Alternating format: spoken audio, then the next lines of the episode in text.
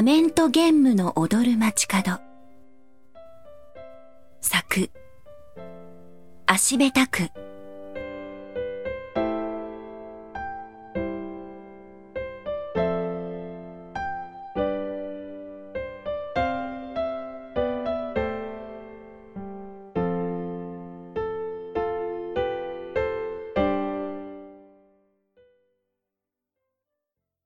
例えば、んな具合にね。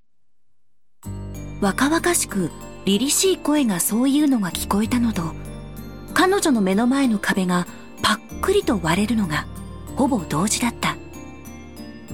彼らの会話を聞き取ろうと耳を寄せ、身を持たせかけていたものだからたまったものではない。彼女はそのまま闇に慣れていたせいで、まばゆいばかりな光に満ちた世界。そう。物語の中へと転げ込んでしまった。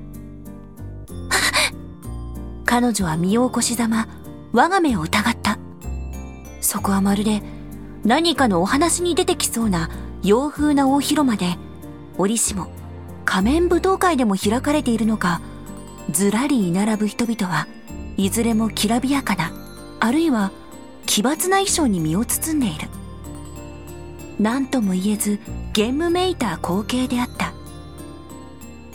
ここは一体？当然湧いて出た疑問と彼ら紳士淑女に注視されていることに彼女はすっかり混乱してしまった。一方声の主である青年紳士はそんな彼女を優しい微笑とともに見下ろしながら。ご紹介いたしましょう。殺人喜劇王得意の変装術を施されて、元の顔とは様変わりし、服装も変わっておりますが、紛れもなく、五移動伯爵の令嬢、玲子さんです。おー。伯爵が叫び出席者が一斉にどよめきを上げる。え？私が伯爵令嬢まさかそんな。言おうとしたがあまりに事態の変転が急なだけにとっさには声が出なかったそこへ青年紳士は追っかぶせるように凶賊、殺人喜劇王は、まず隙を見て玲子さんを拉致し、あらかじめ見定めておいたこの柱の空洞に隠した。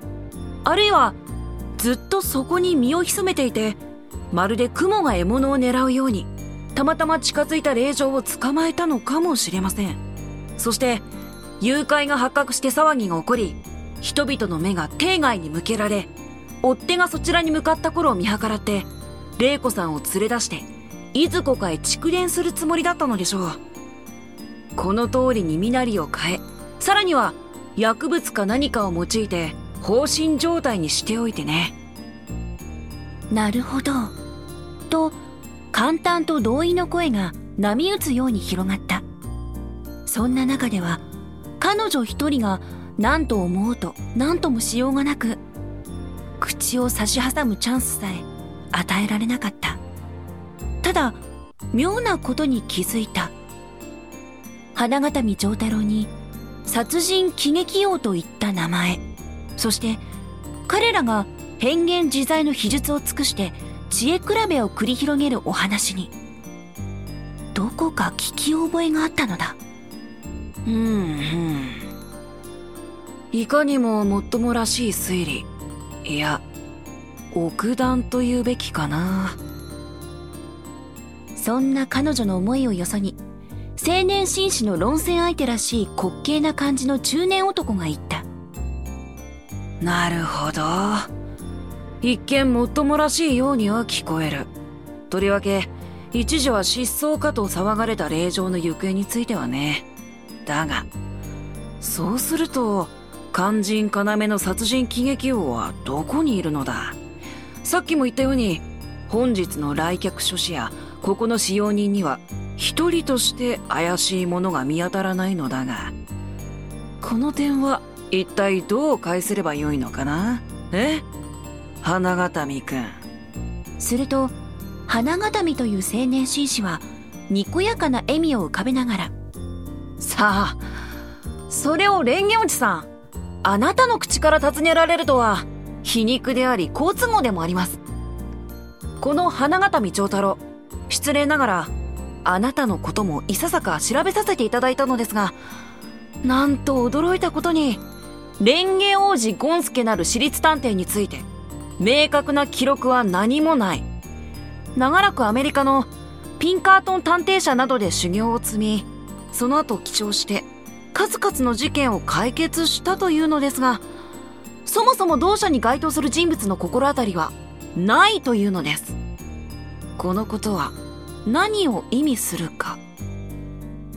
言うまでもなく蓮華王子ゴンスケなる探偵は実在せず従ってご移動伯爵に雇われることもこの場にいることも絶対に不可能であるということです。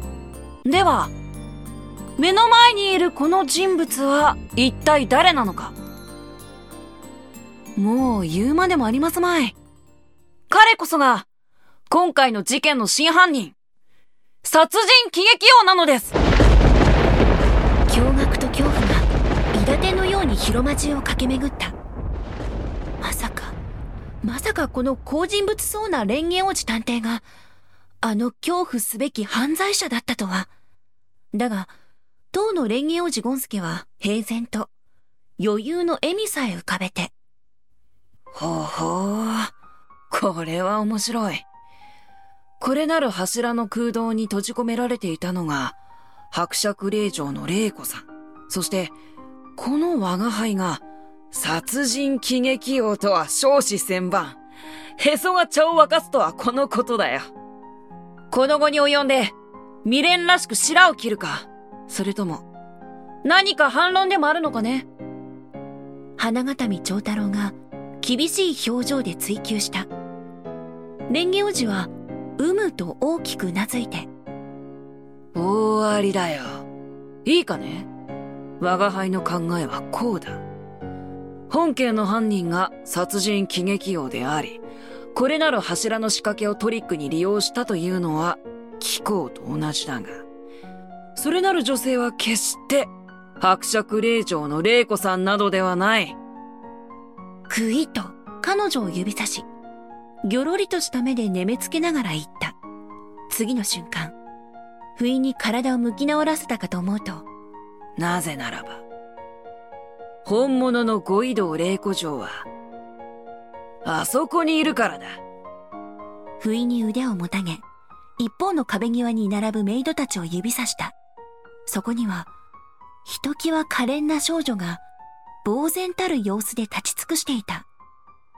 誰もが度肝を抜かれる中、蓮華王子探偵は若き公敵スに劣らぬ態度と小姉で続けた。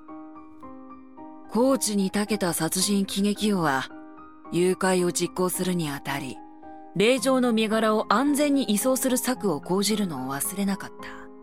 そのため、一番良いのは、玲子さんを一度、全く別の姿。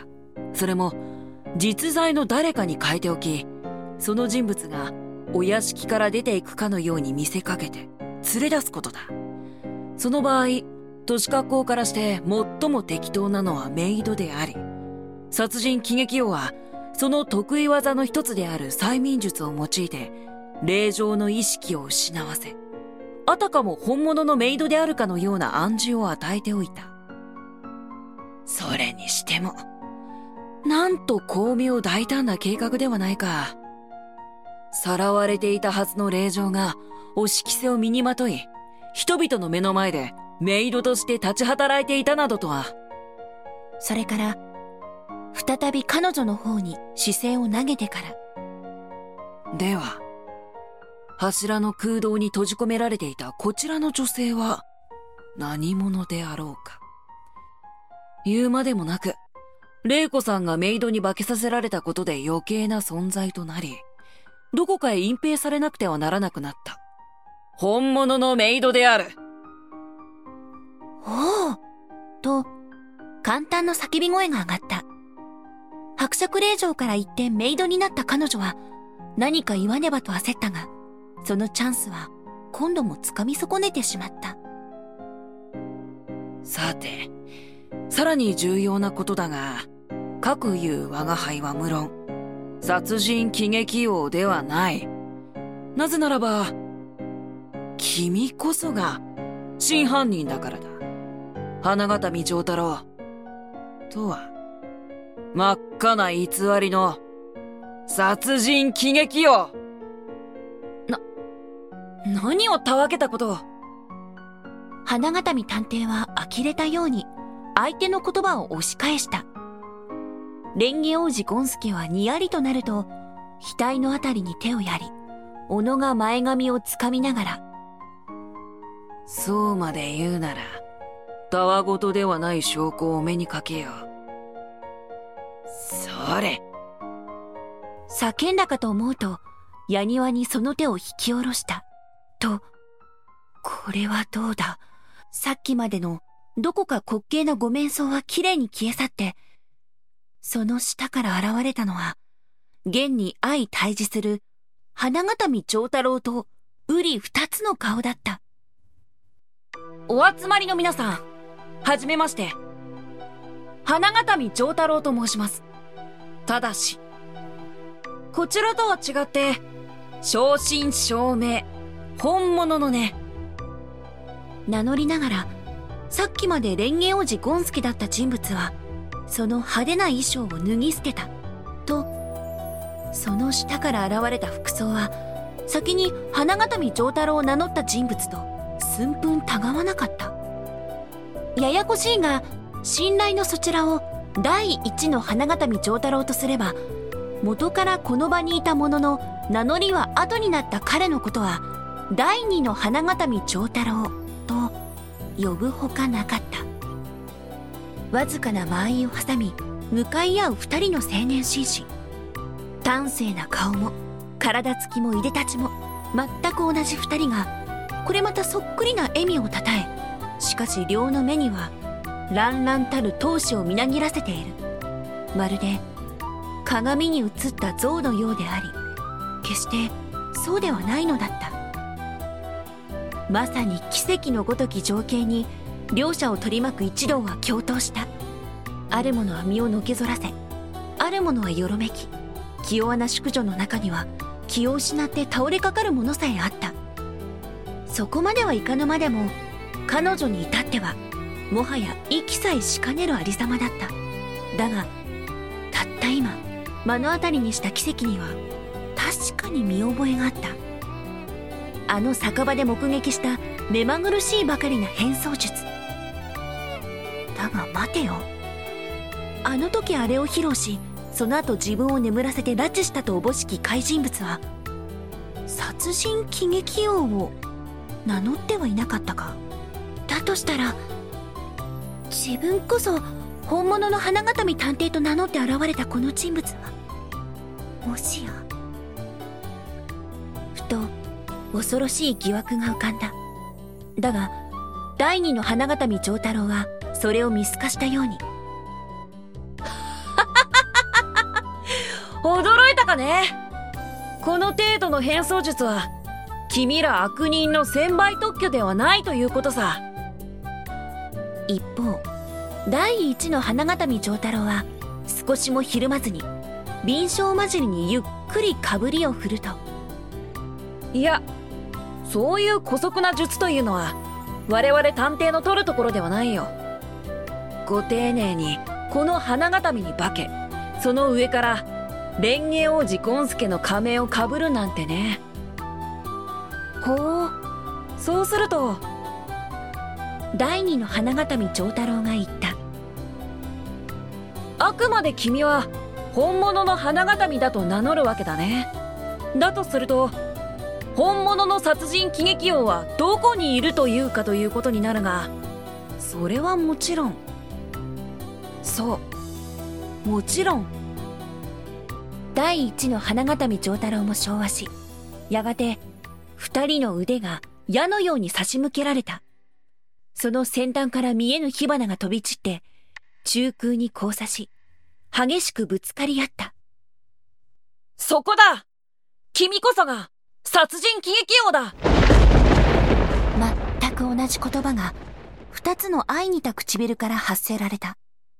日本、いや、世界に唯一無二の名探偵が、囚人監視のもと、同時に二人現出し、いずれが真偽、聖者とも定かならざるさえあるに、互いが互いを怪人、殺人喜劇王と名指ししようとは。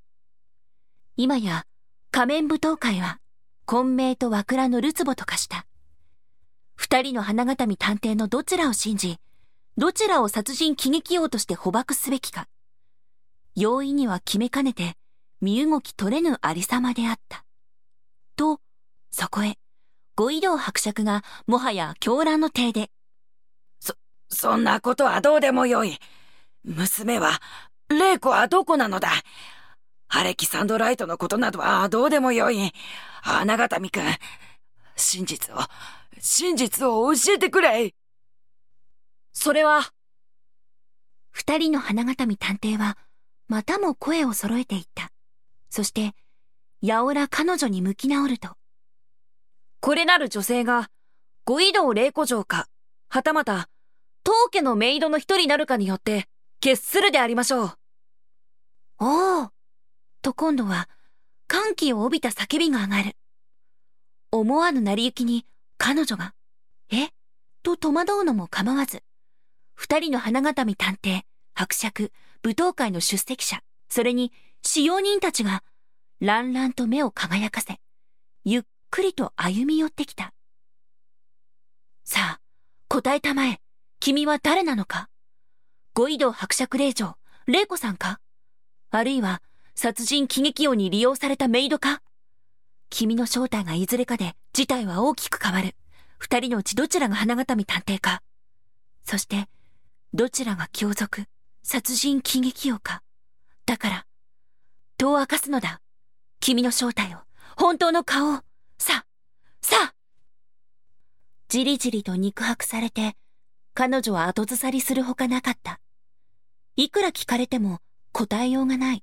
だって、彼女は伯爵令嬢でもメイドでもなく、この物語の外の世界の会社員に過ぎないのだから。だが、ほどなく背中が壁に突き当たり、もはや逃げ場がなくなった時、彼女は、卒然として気づいた。いや、それこそがまやかし。仮の姿で、自分は目の前の名探偵や怪人たちと同じ世界の住人なのかもしれない。そこで自分は、霊場なり、メイドなりの正体を持っているのかもしれないが、ただ今は、それを知らないだけなのかもしれない。私は、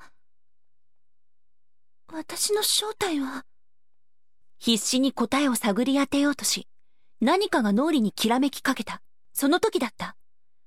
迫り来る人々の向こうに、わーっと時の声のようなものが上がったかと思うと、どやどやと十数人では聞かない大勢の靴音が、この広間に駆け込んできた。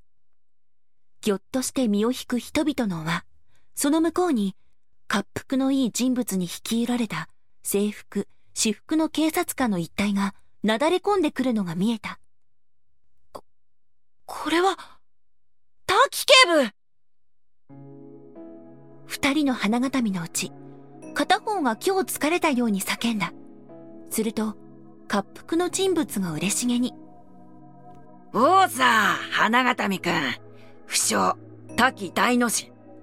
殺人喜劇王捕獲の応援のため、駆けつけましたぞ。ちっと舌打ちしたのは、今一人の花形見。もうどちらがどちらかだか区別がつかず、従って舌打ちの意味もわからない。そこへ、どこかに悪の配下が隠れていたものか、あちこちで激しい小競り合いが起こり、広間は阿鼻教官の地獄絵図となってしまった。その挙句、誰かが放った銃弾にシャンデリアが砕け散り、城内は真の闇に落ちていった。に、逃げなきゃ何が何だかわからぬまま、やっと身を起こした彼女は、なんとかこの場を逃れようとしたが、揺れ動く人並みに翻弄され、あるいは足を取られ、また手ひどく弾き飛ばされてしまった。